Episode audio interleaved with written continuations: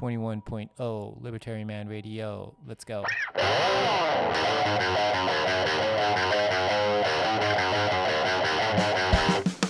In the long run, we're all dead.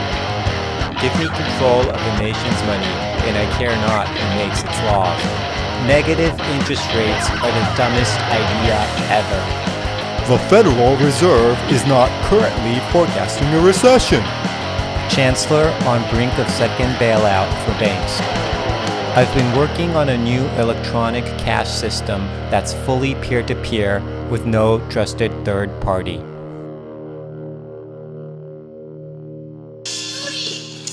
Good evening, Bitcoiners! こんばんは。いかがお過ごしでしょうか、まあ、いつも昼ぐらいに、えー、スペースやってるんですけど、今日は、あの、 Nostr Asia、Nostr Asia の東京セッションに、えー、潜入してきたんで、あの、そう、日中は、あの、Nostr Asia 東京セッションに行ってきました。その Nostr Asia は、あの、Nostr 自由で分散化したあの情報を伝えるためのプロトコル Nostr のアジアのカンファレンスでで Nostr Asia は、えーと、11月今日から1日2日3日とアジア日本と香港の同時開催でやってるんですね。で東京セッションはあ渋谷でやっていてで今日がその初日だったんですけど、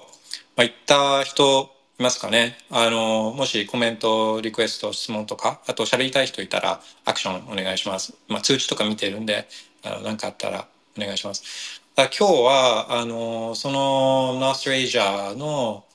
一日いて、こう、思った印象とか、会場どんな感じだったかとか、そんなようなことをちょっと話したいなって思います。で、えー、自分としては、あ、ノスターって、えー、こういうこういうビジョンがあるんだみたいななんかそういう新たな発見自分なりの発見があったんで、まあ、そういうことについてちょっと今日はあ、まあ、自分の考えを話しつつも、まあ、みんなの意見も聞きたいななんて思ってます。でその前に、まあ、いつものベッコインプライスオンデスでやっておきますか。そしてちょっと時間経っちゃいましたけど、えー、昨日の終わりですよね。まああんまり大きな動きはこの数日間ないですけど 30K、30K 以上は、えー、キープしていてで昨日 30K 以上でクローズしてるので、まあ、そうすると今年20 2023年は、えー、と43日間43日間 30K 以上でベッコインはクローズしてるっていうあのそんな今結果になってます。でああそうそうまあ価格はだからそんなようなところなんですけど、えー、昨日そうビッグイベントっていうかあのビッコインとして直接ビッコインに関わるビッグイベントじゃないですけどそのビッコインのこの良さビッコインのこの意義みたいなのをこう際立たせるイベントが昨日ありましたよね。えそれ何だったかっていうと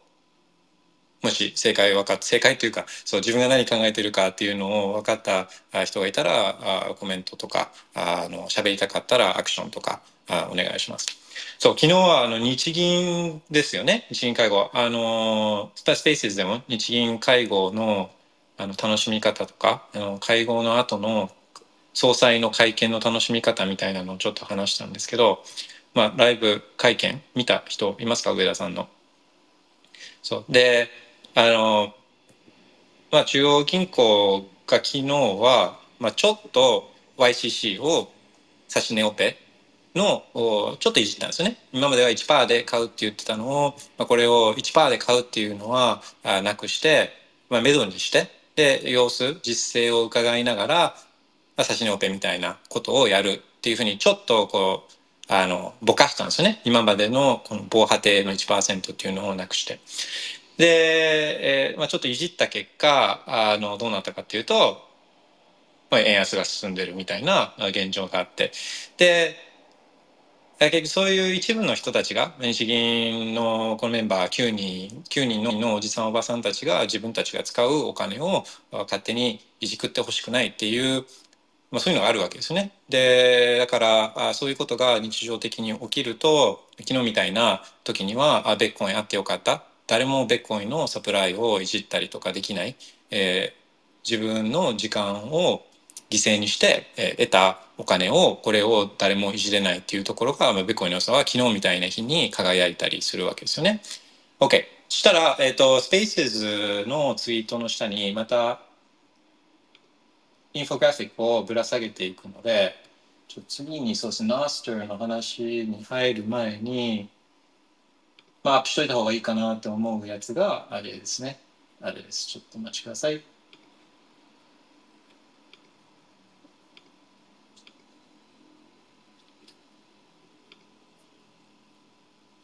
そう、金利がどう昨日の日銀の会合を受けて影響を受けたかっていうのをアップしたいんですけど、ちょっとマシンの調子が悪いんで、一瞬お待ちください。We have technical difficulties here. OK、ちょっとリセットしている間に、マスターのトピックいきましょうか。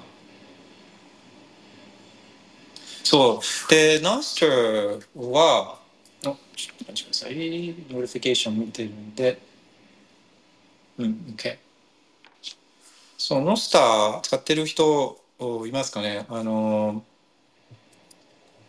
分散化されたオープンソースの情報をやり取りするプロトコル。言ったらそういうことだと思うんですけど、イメージ的には、まあ、ツイ Twitter の？Twitter のオープン版で分散化した版みたいな。あのだからえーまあ、ベッコインはお金のやり取りをする、えー、プロトコルだけど、えー、ナスターっていうのは、えーまあ、情報ですね。情報全般。でそのナスターの頭文字の NOS っていうのが Notes and Other Stuff だからノーツとそれ以外のものっていうもの略なんですけどノーツだから、まあ、メモとか文字とか。だからあの最初に広まっている使い方としてはあ、まあ、文字を使った情報のやり取りなんでこうツイッターとかそういう SNS が最初はまあメインだったんですよね。で出始めたのがもう本当に去年とかあのだと思うんですけどで自分もあのいつアカウント作ったんだろうって思って、ままたこの Nostr のアカウントシステムがあのそういう意味で面白くてで分散化しているんでこの E メールとユーザーネームとパスワードはこれ誰かが保存しなきゃいけないからだからこういうやり方じゃないですねアカウントシステムは。で誰かがあのアカウントを管理してるってことはアカウントを ban したりこの検閲したりっていうことができるじゃないですか。でそうなってなくてで Nostr のアカウントシステムはあの public key と private key pair でなってるんですね。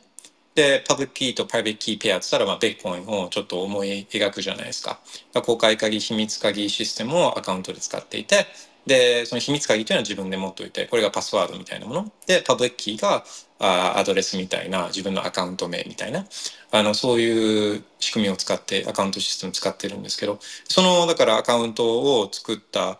タイミングを見返してみたら、えー、2022年だから去年の12月の25日ってあのクリスマスなんですけどクリスマスのあのお昼にノスターのアカウントを作ってるってまあ、何しとんねんっていう話ですけど、まあ、それだけ自分がこのフリーダムテックがいかに好きかっていうあら現れだと思うんですけどそう去年の、クリスマスぐらいに作ってで割と早い方なんじゃないかなとは思うんですね。でまあだからあのそういうのを、まあ、自由の自由が自分のテーマなのでで自由を推進するツールっていうのは基本的にいいものだと考えてるんですね。でまあ、だからベッコインベッコインは経済的な経済活動の自由だったりとかあの最強ツールじゃないですか。だからベッコインあの好きで。で Nostr もそういった情報とかあのを自由の自由を推進するツールなので、まあ、情報発信が規制される。表現の自由が規制されたりとか、まあ、情報を得ることっていうのを規制されたりするっていうのは、まあ、自由に反するのでえ Nostr っていうのはそれを自由に、えー、検閲を難しくしたりとか、まあ、ビットコインと似たような考え方それを情報に当てはめればナースティの大体のコンセプトが分かるんですけどそのナースティもそういう意味で自由を推進するツールだっただから、まあ、自分もあの、まあ、すぐに引かれてこう試したりしてるんですけど去年の12月とかからあの試したりしてるんですけどでもあの、まあ、自分の専門はそういったお金とかファイナンスとかあそういうのは自分の専門ですけど SNS とかっていうのはあの自分の専門外だからまあなんとなく情報は大事だからその自由とかそのセルフサーヴェンティがあるのは自分で管理できるっていうのは重要だっていうのを漠然と思いつつもあのまあそれ以上の踏み込みっていうのはあんまりしてなかったんですね。だから使ってはいたけどなんかそのそれがどういうビッグピクチャーなのかみたいなのはあんまり気にしてなかったんですけど、まあ、それが今日そのノスターエイジアノスターのカンファレンスに行ってでノスターで開発している人とかの話を聞いていると、まあ、すごい視野が広がったので、えー、そんな話を今日はしたいなと思ってます。でその間に今マシンのリブートが終わってちょっとインフォグラフィックを追加投入するので、えー、ちょっとお待ちください。そうなんか質問とかコメントとかあ喋りたかったりしたらアクションお願いします。あさっきアクション送ってくれた人見えてるんでありがとうございます。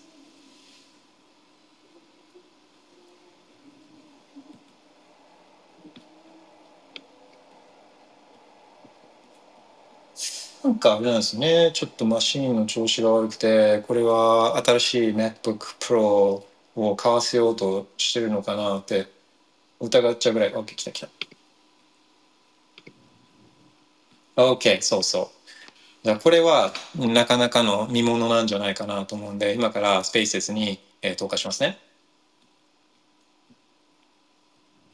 スペースのツイートの下に投下します。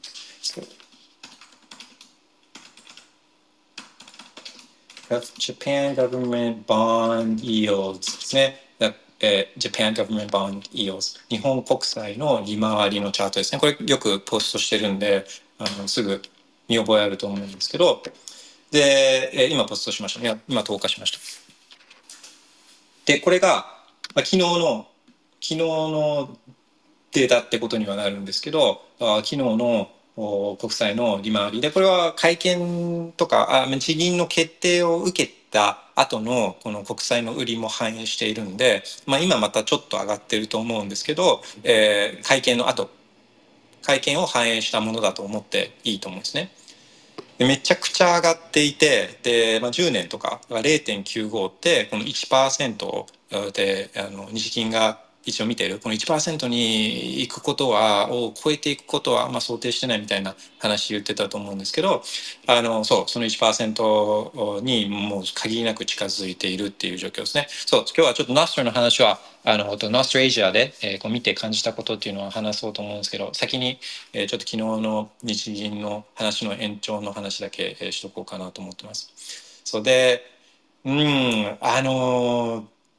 もうほんとちょっと前までは1年前は0.25%なのでもう本当に4倍近くこうなってる、まあ、10年国債っていうのがすごい流動性が高いやり取りがあのあの売買が盛んに行われるのが10年国債なんですねだからそれのこの調達コストが1年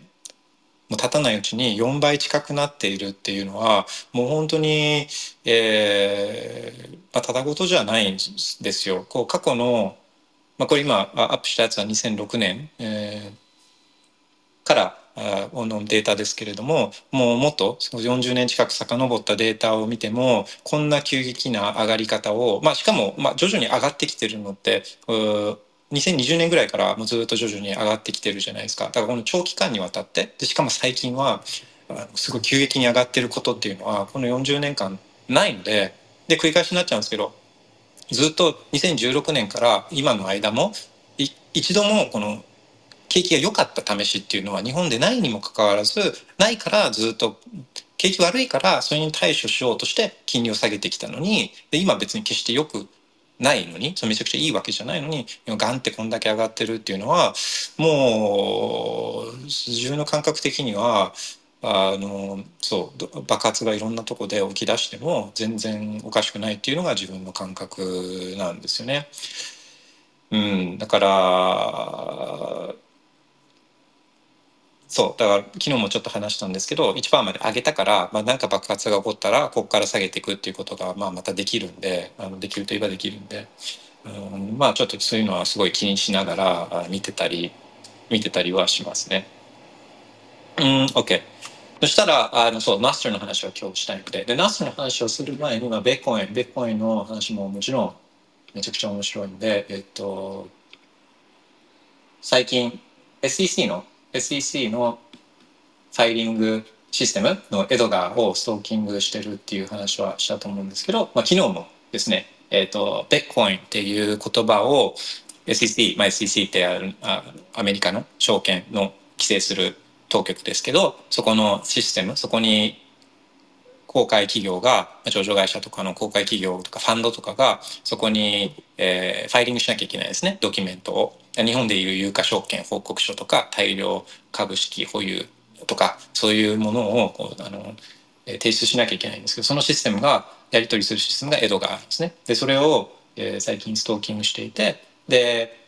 ベッコインっていうそういう単語を含むものがあった場合にはそれが何個その日にあったかっていうのを数えてるんですけど、まあ、考え方としてはあのスパ ETF スポット ETF がブラックロックとかが申請してるやつが認可されそうになったりとか認可されたりとか、まあ、そういう動きが活発化するとそういったベッコインを含むファイリングっはこうされやすくなるというかされるって、まあ、考えるのが普通だと思うんで、まあ、そういうのをちょっとキャッチしたいなみたいなそういう意図があってやってますけどちょっとお待ちくださいね。そうでそれ毎日チェックというか、まあ、自分チェックしないですけどねあのそのロボットがチェックしに行ってくれてるんですけど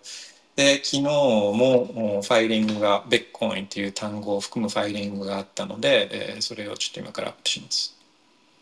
まああの必ずしもベッコインという単語を含んでるから全部が現物ベッコインとかあの自分のバランスシートにベッコイン載せましたとかあのベッコインの ETF をローンチしますとか必ずしもそういうにそういう使われ方ではなくてもう本当にベッコインっていう言葉があったらカウントしてるんで例えばベッコインは持ってませんみたいな。We don't hold any Bitcoin on our balance sheet とかあのあとはベッコインのフューチャーベッコインの先物を戦略にしてるファンドに投資してますとか、まあ、そういった使われ方ももちろんしてるんでそういうのもカウントはするんですけどでもそうベッコイン持ってませんとかベッコインの先物を使ったファンドのストラテジーに投資してますとかっていうのもこれも関心があるからこそやってるわけだと自分は捉えてるんですね。関心がなければあのベッコインなんて単語は使わないじゃないですか。だからあのスポット現物のベッコインとかベッコイン ETF に関連しない使われ方でも、まあ、一つの、まあ、上場会社とかですからね上場会社とか SEC にファイリングしなきゃいけないある程度規模のある会社がベッコインという言葉を使うっていうのはこれはベッコインというのがそれだけ広まってるっていう捉え方をして自分はいいと思ってるんですね。OK、えっ、ー、と SEC finds that contain the word Bitcoin. OK。したらですね、そうそう、今またスペースズのツイートの下にネストしたんですけど、昨日は45件、ベッコインっていう言葉を使ったファイリングが SEC に対してなされた。まあ、ちなみにその前の日が、あ先その前の日が、えー、25件。で、その前の日が58件みたいな。あそんなんで、合計今年は今のところ2600件ぐらいされてるんです。でまあそれだけだと45件だとそれが多いのか少ないのかっていうのもなんとなくこう相対的に分かんないと思うので、えー、大体今年は平均でどれぐらい1日にあるかっていうと1年間を見ると大体、まあ、ファイリングがあってた場合のこの平均ファイリング数ペコインという言葉を含むファイリング数っていうのは平均で13件なんですね。13件。だから今日、まあ、昨日か。昨日の45件っていうのは余裕で平均超えみたいな。あ何日間あるか見てみましょうか。何日間今年は今のところえベッコインっていう単語を含んだファイリングっていうのがされた日数が205 205日間。あもう結構毎日みたいな毎日ベッコインという言葉を含んだファイリングがされてるっていう、えー、どんだけメインストリームなんだになってきたんだっていう表れだとは思うんですけどあのそう前もシェアしましたけど初めて、えー、SEC に対してベッコインという言葉を使ったファイリングがされているのは2013年。でこれウィンコーバイウィンコーバース兄弟がやってるファイリングなんですけど提出したファイリングなんですけどそれまではまあ使われてなかったってことなんでそれがあこの2023年は1年間通して今のところ205日そういったファイリングがされてで1日平均が13件ほんで昨日が45件とかっていうともう本当にいかにメインストリームに来てるかっていう一つの表れなんじゃないかなっていうのは思ってます。OK。そう。で、えー、なんかコメントとか質問とかリクエストあったら、あの、アクションお願いします。で、今日、そう、ナースチュエイジャーなんですけど、あのまあ、まず、その、セットステージ、えー、するとして、えっ、ー、と、自分が、こういったベコインとかのイベントとかカンファレンスとかそういうのに対して今までどういうふうに向き合ってたかっていうのをちょっと話した上であのこのステージをセットしたいと思うんですけど基本的に行かないです。あの自分カンファレンスとか行かなくて、まあ、行ったことはもちろんあるんですけどなんで行かないかっていうとあ、まあ、ブロックチェーンとか Web3 とかあのクリプトとかのカンファレンスでもうめちゃくちゃ詐欺の匂いしかしないんですね。で、えー、そのそう大体みんなシェックコインを売りたかったりとかあとまあ取引所とかあのそう自分のまあプロダクトを売りたくてしょうがない人たちとかがまあ本当にいっぱいいてでその中でまあちょっと面白いかもしれない話っていうのがまあ少しちょこちょこあってででもそれも一般的な一般的な人を向けに一般的なオーディエンスを向けにあのトークをするからだから結構その内容自体に、まあ、深みがあんまりなかったりとかして、まあ、それだったら別にあの自分でリサーチとかした方がいいじゃんっていうふうに思うんですね。であとまあ自分もそんなにネットワーキングとかしないあのする必要がないから自分なんかこう誰かにスポンサーされてるとか誰かの商品をしてるとかそういうのないんであのネットワーキングも別にそんなに必要ないしなんかあのベッコインとかについて話したか議論したかったらあすぐに SNS とかでできるじゃないですか。だからあのそういうのもあってあんまりカンファレンスっていうのは行ってなかったんですけどでもこういうカンファレンスもこういうカンファレンスもあのこうやってそういうシェックコインのスポンスポンサーというかシェックコインを売ろうとしてる人たち、まあ、こういう人たちがそういうそういうカンファレンスとかイベントのお金を出して、まあ、会場費とかもめちゃくちゃ高いじゃないですか。で借りてとかあの設備借りて設営したりとかスタッフ雇ったりとかでそのイベントを宣伝するためにとかあの広告宣伝費とかかけたりとか、まあ、めちゃくちゃイベントってめちゃくちゃお金かかるんでだからそういうチェックポインを売ってる人たちっていうのはお金あったりしてそういう人たちをスポンサーにつけてで、まあ、それは必要悪っていうかあの、まあ、お金出してくれる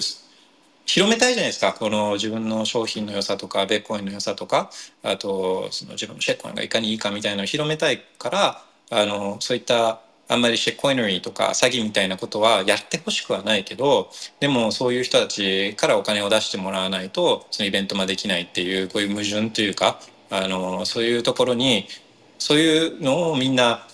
バランスを取りながらあの、まあ、そういうのにちょっと飲んで必要悪としてこうちょっと諦めてで、えー、やってる場合っていうのが多いんですね。でそうだから今回のそのナーストリエイジャはあの、まあ、詳しくは自分インサイダーじゃないから分かんないんですけどあの自分がいろいろ見た範囲では今回の費用っていうのは全部ジャック・ドーシー全部じゃないかもしれないですけどジャック・ドーシーがジャック・ドーシーってツイッターツイッター作ったジャック・ドーシーがああの出してるっていうふうには見たし聞いてたりするんですね。でお昼ご飯もまあ出たんですけどあのそうそういうのも含めてそうだ来場者はあのそういったチケットとか買わなくていいんですよ。自分もチケットって買わなくてよくて。でただ一つだけ要件があったのはそのノスターのアカウントで申し込むそのチケットが入場券みたいなのがノスターで送られてくるんですね。だからノスターでのアカウントを持つっていうのがあのだけが条件だったんですよね。で会場もまあ渋谷の本当に綺麗なあの会場で、まあ、すごい費用がかかってると思うんですけどこれをそういうシェッコインとかのスポンサー詐欺とかの、うん、とスポンサーに頼ってないからこの一切ですねそういったマーケティングのあのものが会場とかにはなかった。もう一切ない。ななんかこう売り込もうみたいなあのこのシェッコイン僕のシェッコイン買ってよみたいなのは本当に一切なかった。あのもうてかむしろもっと宣伝してもいいんじゃない？ってイベント？って思うぐらいもう本当になかった。であともう一つですね。そういったカンファレンスとか。ああ皆さんこんばんは。なんかあの今日はですねノーストレージャーに、まあ、自分潜入してきたんですけどその会場の雰囲気とかあとノーストについて、まあ、今まであんまり自分は深く考察してなかったんですけど、まあ、今日いろいろノーストで開発してる人たちの話を聞いてあまあ自分が思ってる Nostr まあ、理解も深まったしああ結構すごいなって思った部分があるんで、えー、そういうのを今日ちょっと話したいなと思ったりしてます。まあ、最終的にはそれがビットコインにどうつながるかみたいなあそういうのも考えながらちょっと話したいなと思うんで、まあ、質問とかコメントとかリクエストとかあったらあのコメントアクションお願いします。ちょっと notification チェックするんで、えー、一瞬お待ちください。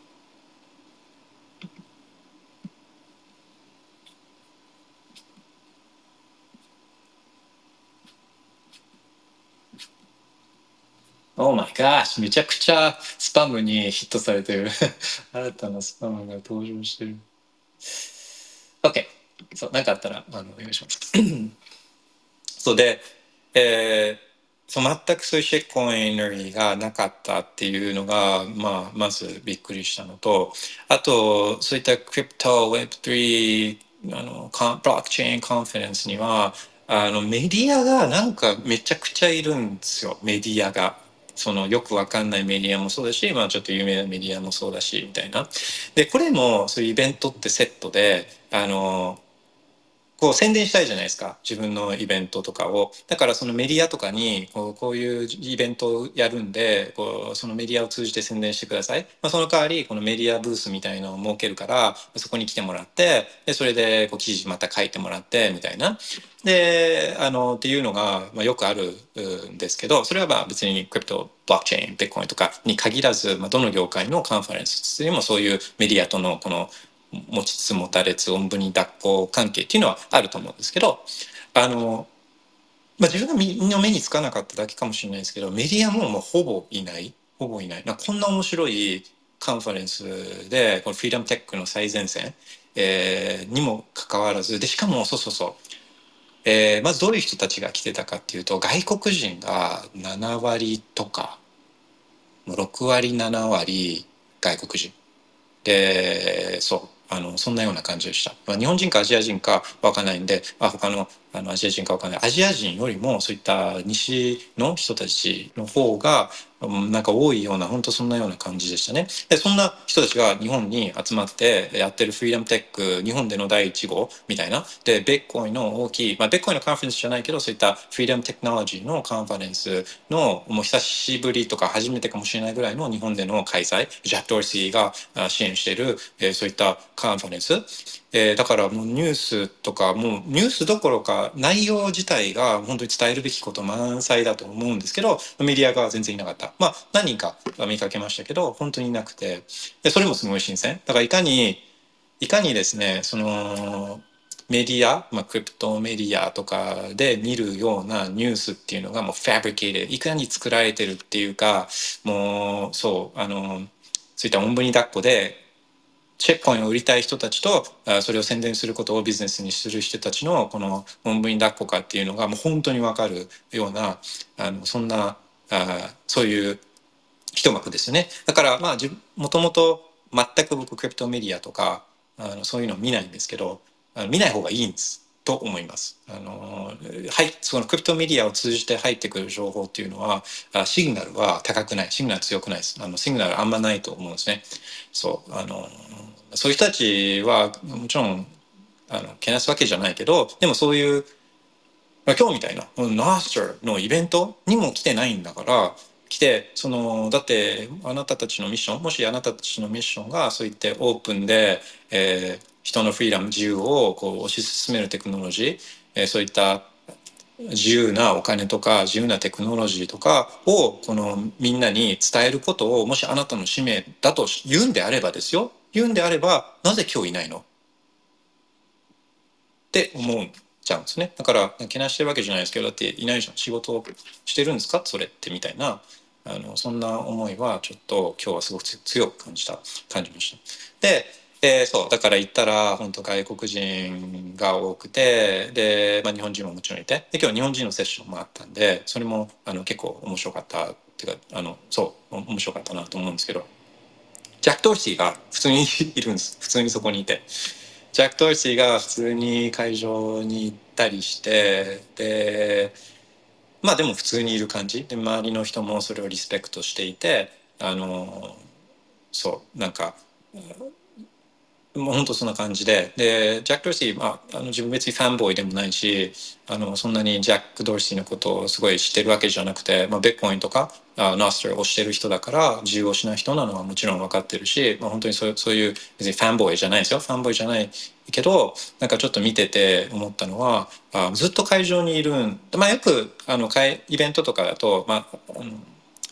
ネットワーキングとかあとまあ知り合いとか仲間とか見るから話盛り上がるとかっていうのはすごいわかるんですよね。でだからまあ自分のあの自分のトークが終わったりしたらあちょっとネットワーキングしたりとかあ仲間がいたら外でこのそその話で盛り上がったりとか、まあ、そういうのもイベントの使い方だと思うからあの全然めちゃくちゃいいと思うんですけどジャック・ドルシーはずっといたんですよねずっと会場にいてまあ、聞いてたかどうかわかんないですよ話聞いてたかどうかはわかんないですけどもずっと会場にいて、えー、その場にいてお話を、まあ、聞ける状態にはいろんな人のプレゼンを聞ける状態にはずっといたりなんかして、まあ、すごいそれは印象的でしたね。印象的だった。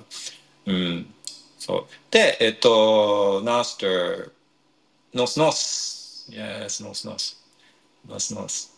そうナースターはあの自分はフリーダムテフリーダムテクノロジー自由を推し進めるツールとしてノスタ去年のクリスマスにアカウントを作ってるっていうぐらいなんであのそういうのは自由を推進してくれるツールっていうのは大好きなんですけど、まあ、SNS とかは自分の専門じゃなかったからあまり深くえー、それを掘り下げるノストを掘り下げるってことはしなかったんですけど大体の仕組みは、まあ、なんとなく理解してるつもりなんですね。だからまあ間違ってることを言うかもしれないんで、えー、大きな、まあ、ちっちゃいちっちゃい間違いだったらちょっとスルーしてほしいんですけど、まあ、大きな間違い誤解を生むような間違いをしてたらもうぜひコメントとかで指摘してください。あと喋りたい人いたらアクションお願いします。でまあ、ベッコインだとそのベットコインネットワークのこのをのデータを持ってる台帳を持ったノードっていうのがまあ分散して存在していてこれ全部同じコピー持ってるわけじゃないですか。持っててだから一つを改ざんしようとかしたとしても他のノードたちが「いやいやおかしいだろそれみんなと違うよ」っていうのでそういった間違いっていうのを正されたりとか阻止されるんですね。でそれを世界中の人たちが持ってるからもう何万っていうコンピューター僕も持ってますけど皆さんもあのベッコイナーだったら Run Your Node してると思うんですよね。なんなら複数持ってて1個がダメだったらまだもう1個生きてるからみたいなそういうことをやってる人たちがベッコイナーなわけですよね。でそれがめちゃくちゃいいところなんですけど、えーと、ナスチャーもまあ似たような考え方で、えー、その、えー、ノーツ、えー、文字とか SNS のツイートみたいなそういったものが一つのサーバーだから Twitter のサーバーとか Facebook のサーバーとかにあれば、えー、これを完全に消去することだったりとか検閲したりだったりとかアクセスできなかったりすることができちゃうわけですよね。だからこれを分散化してそういうのができないようにしているのが、まあ、ナースチャーですね。でナースチャーは、えー、とそれをまあノードみたいなベッコインのノードでいうのをこのリレーっていうんですけどそのリレーが持ってるででもビットコインみたいにこの台帳をこう全部のこのノードが持つとこれってすごいリソースの無駄遣いっていうかみんな同じコピー持ってる。ビットコインだとこれ必要なんですよ。ビットコインだとこれお金お金って自分の時間で時間って自分の人生だからあお金に関しては、まあ、無駄とかリダンデンシーこの重複があってもみんなが同じ台帳を持って、えー、っていうことが意味がある。でもそれももちろんあの小さくないとそのデータセットが小さくないと世界中の何万っていう人たちが、えー、これを維持する分散した状態で維持するのが難しくなるか。らだからベッコインってデータサイズちっちゃくワンブロック1メガバイトって聞いたことあると思うんですけどワンブロック1メガバイトにしてデータをできるだけちっちゃくしてビッグブロックにはしちゃダメなんですね。ビッグブロックにしちゃうとデータが増えちゃってそしたらノードが増えなくて台帳を持ってる人たちが少なくなったら、uh, What's the point? その意味がないじゃないですか。だからビットコインってデータを小さくしつつもでも世界中の何万っていうノードは同じ台帳を持ってるっていう状態がビットコインですけどその Nostr はそうじゃなくて情報のやり取りをしているプロトコルだから情報大事だけど自分のツイート大事だけど自分のツイートはでももしかしたらそんなにあの世界のお金の台帳ほどは重みないかもしれないじゃないですか。でそのリレーっていうのはだからこの全部のみんながみんな同じデータを持ってるわけじゃないですねベッコインのノードみたいに。だからそれは自由にどういうデータを自分は持つかみたいなリレーが決められてででもまあ複数のリレーにつながっていればどれかは自分のツイートだったりをノートを保存してくれるから、まあ、何だったら自分でそのリレーを走らせてもいいわけですよね。でそういったあこれリレーが存在していてでそこにデータがあるからだからあのどっかの一つのリレーがなんかこう国にやられたりとか企業に BANされたされちゃったりしたとしても他にリレーがノートを持ってくれている限りは自分のツイートっていうのは永遠に不滅なんですよね。っていうのが、ちょっとノーティフィケーションチェックしますね。なんか質問とかコメントあったらお願いします。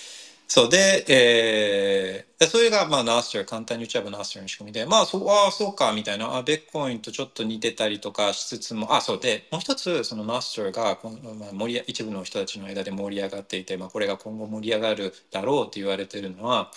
じゃあそのノスターの、まあ、プロトコルがルールっていうのがあってこのこういう形式でこのデータを作りましょうとかっていうそのルールっていうのがすごいシンプル。なんですって、まあ、シンプルです。あの、自分もちょっと見ましたけど、もう本当にこうシンプルで、で、それを例えばじゃあ、あの、自分も、えー、なんかノスターで何か SNS のアプリを作ろうっつって思ったらもうすぐもうパパッつってこのあのアプリフロントエンドを作ればそれをノスターにくっつけたらもうそれでノスターのクライアントを一つ出来上がりで自分のプロダクトを世の中に出せるみたいなもうすごい簡単にできるんですね。ウェブソケットを使っててもう本当にちょっと通信したらあこういうデータを取りたいっていうので設定すればそれもすぐ簡単に取れるからもうはい出来上がりみたいなそうで開発もすごい簡単だしそのデータのフォーマットみたいなのもすごいシンプルだからだからいろんなものをこう簡単に手軽に作れるっていうそういう良さがあるようなんですね。で、まあ、最初はだからそういうツイッターみたいな SNS 的なものなんだろうなって思っていたんですけどあの、まあ、今日の話なんかを聞いているとあのもっともちろんノートそういうツイートみたいな文字の情報短い情報っていうのもそれももちろん大事なんだけど Nostrって全然そんなもんじゃねえぞっていう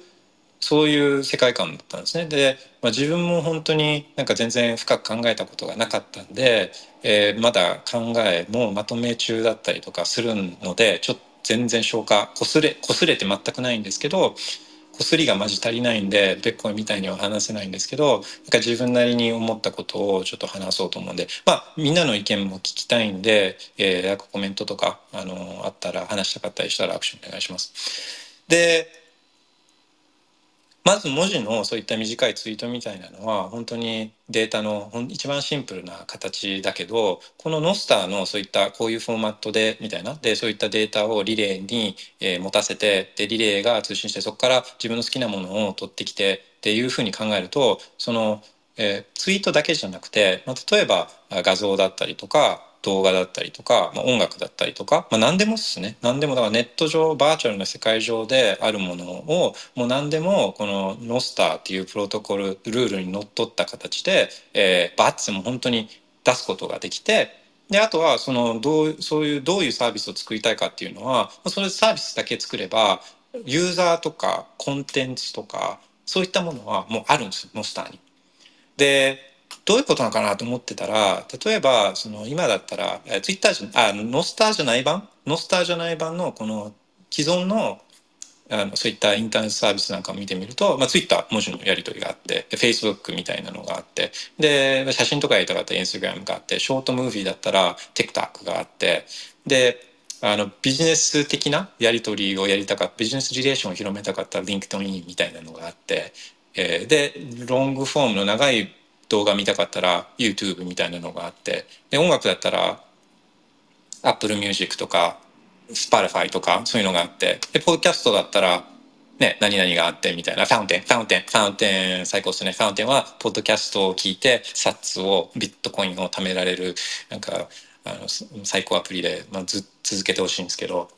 そうあのーだからいそういうのを全部でもそれそういういろんな使い方ネット上にあるバーチャルなあそうこういうキーワードでいいですかね、えっとバーチャルな世界の中でのこの産物みたいなものはそういったそれぞれそんな産物の種類とかジャンルに応じて、まあ、別々のこの会社が別々のサービスを提供してるじゃないですか。別々の会社がやってるからそれって別々なこのガーデンというかあのお城の中にそのデータは閉じ込められていてでこのデータっていうのがあの、まあ、閉じ込められたこのガーデンの中にあるからそれが他のガーデンとこの通信ができないですよね。閉じ込められてるから全部こうサイロにあるっていうか。だからあ Facebook のデータっていうのは、まあ、Twitter のデータと通信はできないし、まあ、両方取りに行って何かをやるとかっていうのもまああんまりできないしあえてそれをさせない、じゃないですか。それは自分のあの収益っていうか自分のそれが飯の種だから。って思うとなんとなくナスターがあーちょっとなんとなくぼんやり見えてきて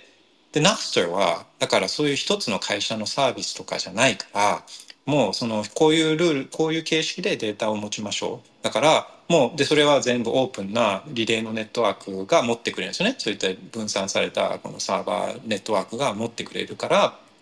ノスターのルールだけにのっとってそのデータをこうノスター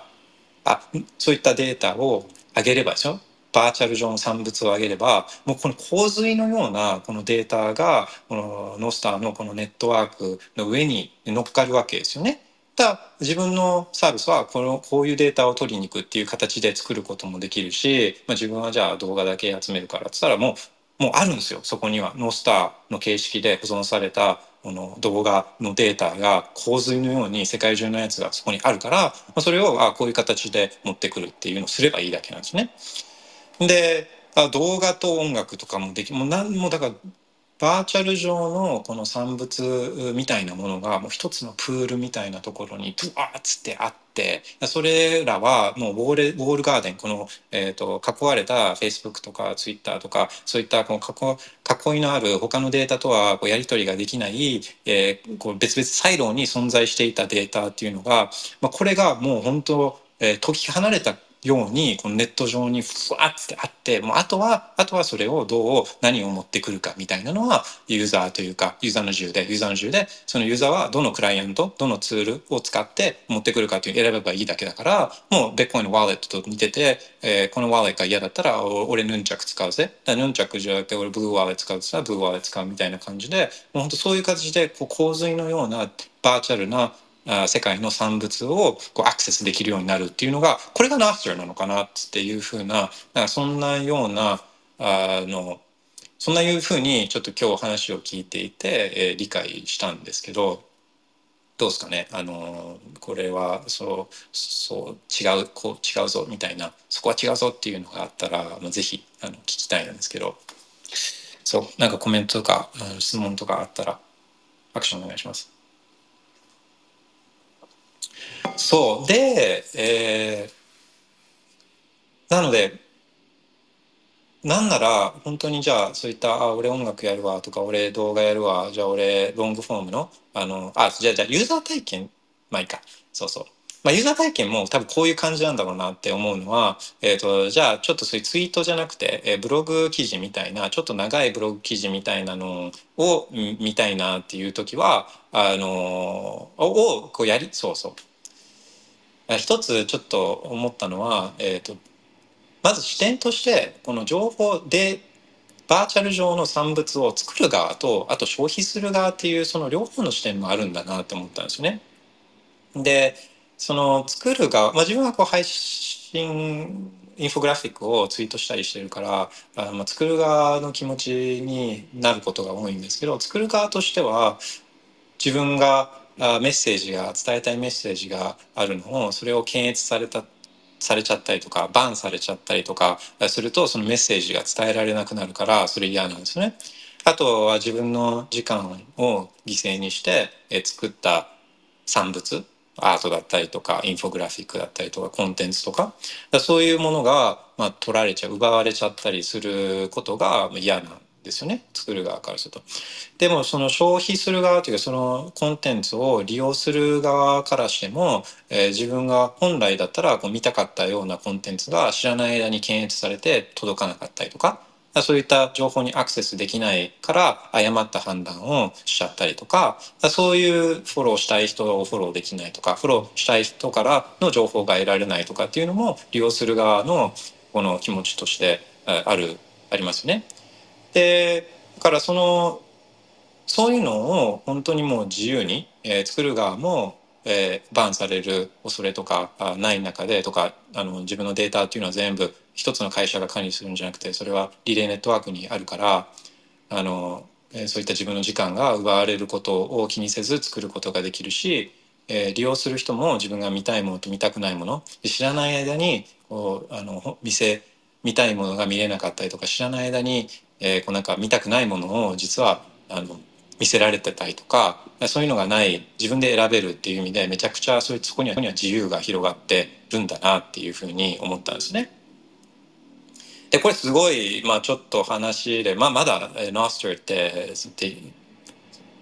みんなが使い出してから1年とか2年しか経ってないからまだまださまだまだ新しい話でだからベッコインをベッコインのことを2010年とかにこう聞いてるそんなふいそんなような感じなんだとは思うんですけどだからえー、そんな話ってなんかあのちょっとでかすぎないみたいな話かもしれないですけどでもまあ2010年の時にこの世界のあの基軸通貨になるかもしれない。誰も略奪できない規約ができない自由なお金のベッコインがこんだけ3万ドルでしかも SEC ファイリングに毎日のように登場してで10月31日にはあそれが1日45件もそういったベッコインという言葉を使ったファイリングが SEC にされるなんて誰も2010年の時には思ってないわけですから。なんかそうあのでしかもそういう技術的にできることは証明されていてあとは人がそれを選ぶ。ベッコインもそういったフィアフィアじゃなくてフィアクレンシー法定通貨じゃなくてベッコインみたいなそういう自由なお金が人が選んでる多くの人が選びつつあるから今ベッコインになってるのと同じようにそういってあの自由なインターネットみたいなところにあのが欲しいって人が思えばあそれは広まっていくっていうのはベッコインが証明してるんで自由なインターネがあの欲しい人っていうのはが自由なインターネ欲しいって強い気持ちはなかったとしてもなんか自由なインターネットっていいじゃんって思う人はもうぜひちょっとノスルを試してほしいなっていうのはすごい今日思いましたね。であのまあえっ、とレイ・ダリオの「チェンジング・ワールド・オーダー」って本が1年あれ英語がいつ出たの？ちょっと一瞬待ってくださいね。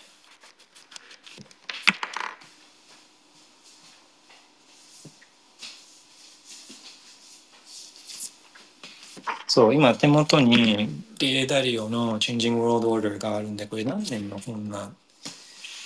去年か一昨年だと思うんですけど、2021年だからあ2年前ですね。あ11月だから 2, 年前に書いてるでレーダー量を書いてる本で。で最近日本語版が多分出て、えー、だから日本でも多分話題になってると思うんですけど、まあ、簡単にどういうテーマだったかっていうとあの帝国っていうのがあまずあの帝国っていうのが出てきてでそれらが衰退していってでまた新たな帝国が出てきてっていうのを繰り返してるっていう話ででレーダリオはあのファンドのあの、まあマネージャーなんでその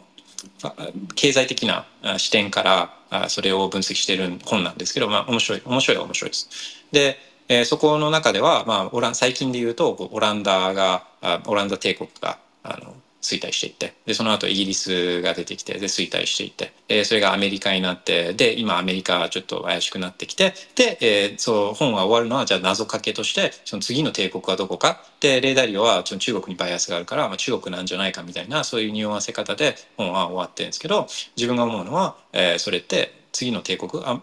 あインターネット帝国インターネット帝国なんじゃないかなって、思ってるんですね。でそれはあの人は買い物もえーそういった恋愛とか仕事とかあもう全部もう今インターネットでするじゃないですかインターネットで過ごしてる時間ってめちゃくちゃ多くてリアルな生活の中でも最近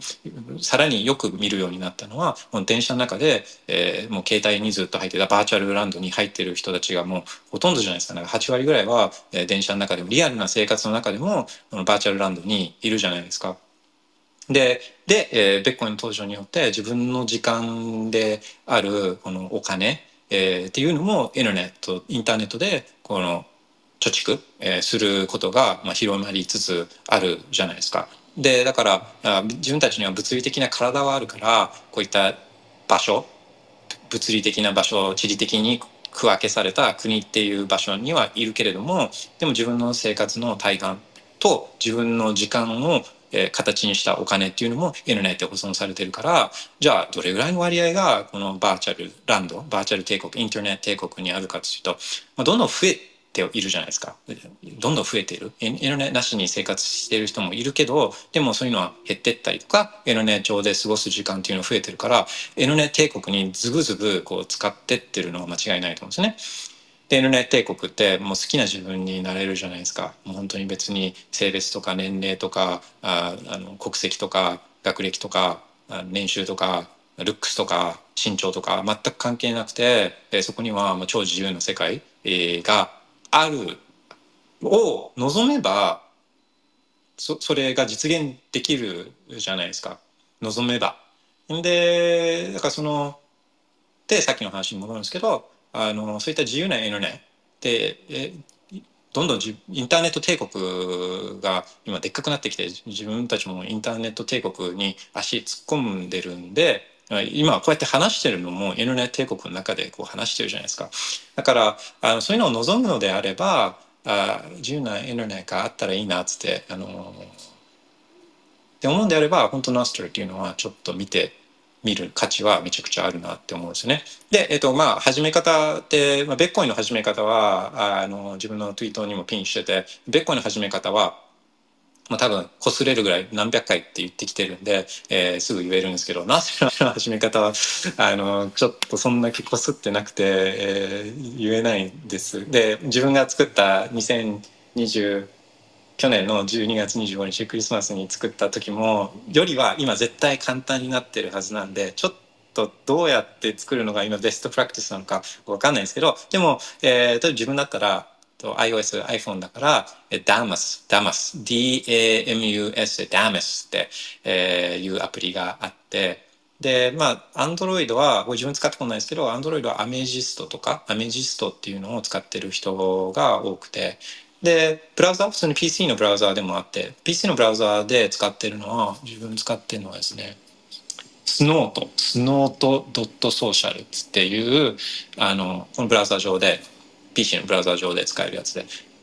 で、うんと、だ今言ったように、あの、いろいろ、これ、これらですね、今言った Damus とか、えー、Android の Amethyst とか、Snow Social とか、これって何かっていうと、このクライアントなんですね。ブラウザーみたいなやつで、そのスノーと、スノー、あ、ノスター？ノスターっていうこの自由なインターネットの国のを覗き込むツールなんですよ。えのどのどのツールで覗み覗き込むかの違いなだけでもう自由に選べるんですよ。だってもうノスターっていうそういったフォーマットで保存されたデータはそこにインターネット上にリレー上に今洪水のようにあってその洪水をどのレンズをどのツールを使ってメガネを使って覗き込むかっていうだけの話なんですよ。ダダマスでもいいしAmethystでもいいしその Snort Social でもいいんですよね。ですげえじゃないですか。めっちゃすごい。で、えーっとそうだからまああの Damus をダウンロードしてでアカウント作って多分 UX 的にももう今だったら普通に Twitter であの作るような感じだと思うんですけど Twitter でアカウント作るみたいな感じで作ってそしたらあのプライベートキーみたいなのが出てくるんで、まあ、これはちゃんと保存しといて。でほんでなくしちゃうとアカウントにログインできなくなっちゃうけど、でもこれさえあれば、さっき言った Amethystでも、ダマスでも、えー、ススノートドットソーシャルでも、こうアクセスして、えー自分のアカウントからツイートもできるし、まあ、ツイートノーツを発信することもできるし、このデータの洪水を自分の好きなようにそのデータの洪水洪水の中を泳ぐこともできるんですね。で、これが今は文字が多いけど、動画もあるし、音楽もあるし、もうすべインターネット上のバーチャルランドの産物っていうのはここにえー、乗っかってきた時はもう自由にその中で泳ぐことができるみたいなで自分の作った産物もここから消されることなく消滅することなく、えー、残る残すことができるみたいななんか本当そういう世界観ですね。で、えー、この中には、まあ、ベッコインとつなげてくるとあの発想とかがすごいベッコインと似てるじゃないですか。価値観みたいなものが。で、ナスターの中にはザップスっていうベッコインの機能もこの実装されていて、で、えー、いいなと思ったものをに対して、まあ、ライクの代わりにザップすることができるんですね。日常的に、まあ、自分たちベッコインまあスタックしてスタックしてフォローはもちろんしたいけどでもせっかくベッコインあるんだからベッコインも使いこなせるようになりたいじゃないですか。え使いこなせるようになるためには使いたいしでも日本ってあの PayPay とか LINEPay とか Suica とか PASMO とかめっちゃあるからだから使う機会ないじゃないですかどこも受けどこもベッコインあの決済あんまり受け付けてないしみたいな。だから使う機会に植えてるんですよね。めちゃくちゃ植えててそしたらあここは自由なインターネットランドであるナーストに行けば日常的にみんながベッコイン使ってるやつライトニング使ってるんですよ。うん、でいいコンテンツを出したらいいコンテンツいいバーチャルランドの産物を作ったら人はそれに対して、えー、ベッコインを通じてその意見を表表してくれるし、まあ、自分が誰かのコンテンツデジタル産物バーチャル産物をに触れてあいいなと思ったらその人に対してベッコインを送ることできるしまあ本当にそうだ自由なインベッコインを言う時にこのインターネットにネイティブなお金って言うじゃないですか。でなんか今まではそれがこう使われ方としては、まあ、技術的にこう TCP/IP みたいにこのベースレイヤーのこのプロトコルに近い形で、えー、インターネットのお金として使えるベッコインみたいなあのそういうイメージで使われること多かったですけど、まあ、本当にもうこれってバーチャル帝国インターネット帝国のがこうやって出来上がってきてでその中で使う通貨としてのベッコインみたいにもう本当に体験するいいめちゃくちゃいいチャンスっていうかあのかなと思うんで、えー、おすすめですね。えー、ナスターちょっと試しにやってみる。まあまだまだまだ荒削り荒削りですよ。まだ荒荒削りだからあのー、ちょっとああいまいちじゃんそんな全然 Twitter あのー、ほど快適じゃないじゃんみたいなあのそういう意見になる場合そういうそういうふうな印象を持つことももちろんあると思うんですけどでそれってベッコインでも一緒で2010年にベッコイン触ってたらこんなん無理だよ。こんなんがあの普通に使われるような世界にはならんよみたいな印象を持ったはずなんですよほとんどの人は多分。だからでもそれでもよくてちょっと足突っ込んどいてあこういうものがあるんだみたいな。あのあこれいいなみたいな気持ちだけでも全然いいなと思うんですよ視野が広がるとか世界観が広がると思うしあのベッコインの良さも、え、今のこの日銀が昨日金利をいじったからだからとかお金をいじったりお金をすりまくるからベッコイン必要っていうのもめちゃくちゃいいけどその先その先にあベッコインってこの先こういう使われ方するかもしれないみたいなのもベッコインをフォローそうスタックする上でもあのいいこの頭の体操になるんじゃないかなっていうのは今日めちゃくちゃあの感じたんですよね。なんかコメント質問とか全然そんなんじゃねえよみたいな意見もあの実はめちゃくちゃ聞きたかったりするんであのあったらお願いします。ちょっとノーティフィケーション見ます。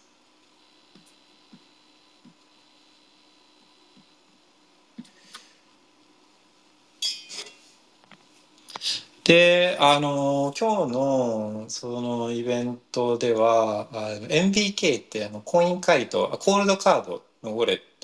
あるじゃないですかコーカードココードカードのウォレット作ってるあのコインカイトって会社の MBK も、えー、登壇していてで新商品のこうサッツリンクのデモなんかもやってたんですよね。まあなんかあの面白そうだったんですけどあの普通のベッコインワレットベッコインのウォレットをあの欲しいなって思った人は、まあ、これはちょっとあの目的がちょっとそれとは違うからベッコインのワレットが欲しい人は Q1 新商品があの Q1 っていう、えー、ブラックベリーみたいなやつがあるじゃないですかあれが、まあ、もう間もなくっつって言ってたんで、まあ、今年の終わりか来年の初めぐらいが、まあ、ジョークとしてあの Q1 四半第一四半期えー、っていうのはありますけどあのそう Q1 は Q1 か、えー、今年の Q4 に出るっていうようなことは言ってましたね。まあ、あと大体毎年ブラックフライデーにはあのコインカイトもセールやってたりするんでそういう時にはちょココーカード欲しいなって思ってる人は、まあ、結構ブラックフライデーなんかはあの買い時だったりするんですけど、うん。まあ、そんなようなイベントでで明日あ明後日とあるので、あのまあ、今の話ちょっと興味を持ったら、あの行ってみるってあ一見、まあ、チケットがあるのかどうか分かんないですけどあのチケット入手試みるかあとライブストリームもあったんであのライブストリームでちょっと見てみる覗いてみるっていうのはめちゃくちゃいいんじゃないかなと思います。で明日はあれですよあのエドワード・スノーデンスノーデンと確かジャック・ドーシーのそういったセッションもあったと思うんで、えー、何時かちょっと見ましょうか。ちょっとお待ちくださいね。何時？だ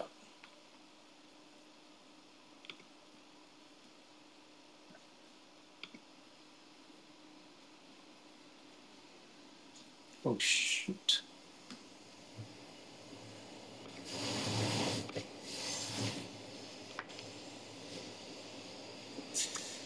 Day 2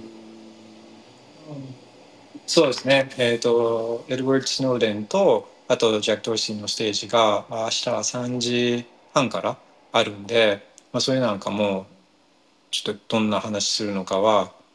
一番興味ありますね。ちなみにその前のセッションで、えー、自分もあの一つのセッションに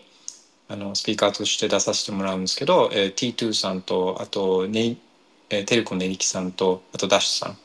とあのベッコインについてちょっと話すんで、まあ、それももし興味あったらあのぜひトゥーンインしてみてください。OK なんか質問とかコメントとかリクエストあったらノーティフィケーションお願いします。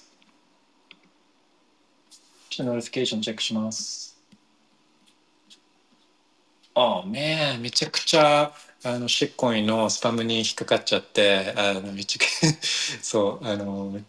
今、スパム攻撃受けてるんで、まあ今日はこんなところですかね。あのはい。じゃあ、have a good evening. Bye, Bitcoin. Bye bye.